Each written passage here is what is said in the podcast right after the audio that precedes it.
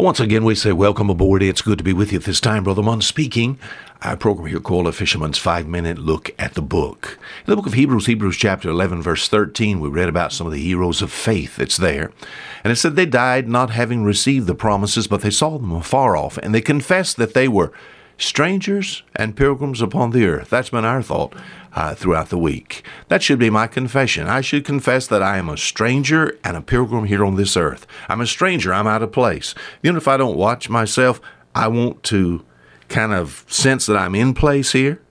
It says that I'm a pilgrim. I'm just passing through, a sojourner, a wanderer. You know, there's something about me that just wants to, I'd like to just put my feet in the ground. I'd like to put some concrete around myself, you know. And yet I must understand that God said I'm a stranger and a pilgrim. Now, that was the Old Testament confession. We even have this in the New Testament. First Peter chapter two, ah, he said concerning my life, beloved, dearly beloved, I beseech you as strangers and pilgrims. Oh, I find the same thing in the New Testament. I'm a stranger and a pilgrim. We've talked about how that as such, I shouldn't hang my head because as a stranger, stranger and a pilgrim, I have some privileges. We've talked about many things that the child of God is privileged to have. In fact, if you ask me, I would tell you I'm a privileged character. It's because of God, not because of who I am. Yesterday, we talked about how that I'm not only identified as having some privileges, but of course, I'm a stranger and a pilgrim, but that makes me peculiar. You know, a lot of God's people are peculiar. But we need to be peculiar in the right way. It says in verse nine of First Peter chapter two, but you are a chosen generation, a royal priesthood, a holy nation, a peculiar people. What does that mean? I talked about yesterday how that I'm a bit peculiar. Yes, in the way I speak, I understand that. I'm a bit peculiar. In the, I think about this country, I think about peculiar about maybe just a piece of property, you know. I would not want to spend the rest of my life manicuring a piece of property. And yet, in the back of my mind, I know one day I'm going to leave and the devil's going to have all this.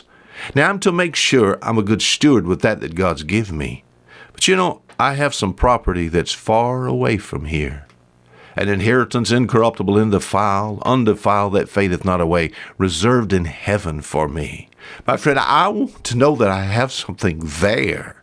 For that being true, people look at it and say, well, you're peculiar. Well, I'm also peculiar about my pleasures. You know, the mark, I guess the mark, or one of the marks of the last days, is that people are going to love pleasure more than they love God.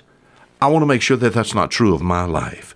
It's for its pleasure. Someone said, Brother Munn, let's go uh, let's go down to the tavern and have some fun, down to the supper club. Let's go to the pub. Let's have us some fun. I said, nah, I'm not really interested in that. That's not my idea of fun. Let's go to the beach. And one of the most beautiful beaches in the world right here in the southernmost part of the state of Alabama. Well, I no, I guess not. Well, let's go see a movie. You know, let's go to the theme park. Uh, no. Well, let's go to the dance, the races, the ball game. Let's go boating, you know. Let's go. And I said, ah. They said, well, what do you want to do? I said, well, I tell you what, uh, a fellow pastor down the road, pastors a church, and they're having a revival meeting there tonight. Let's go over to this revival meeting. Someone said, man, you're weird. You want to go to a, a revival meeting?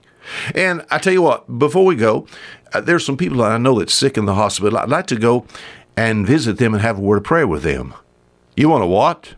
You want to go visit in the hospital? You don't want to watch a T V show? You don't want to, you don't want to have some fun? I said, that's fun to me, you know. That's fun. Let's talk about some things that the Lord has uh, spoke to you about or revealed to you as far as the Bible is concerned. Let's talk about some Bible things. You what? We do that at church, you know. They said, you're just weird. No, a child of God that is a true stranger and a pilgrim, he's peculiar about the way he gets his pleasure. Now, I'll be honest with you. I am not saying I'm some crazy person as far as being a hermit. Or there's things I could not participate in somewhat in some way as a child of God that is pleasurous, but I tell you this, I get my pleasure out of something besides the things of the world. Are you peculiar about your pleasure? You should be. You're called in the Bible a stranger and a pilgrim. Until tomorrow, Fisher Mund, saying goodbye.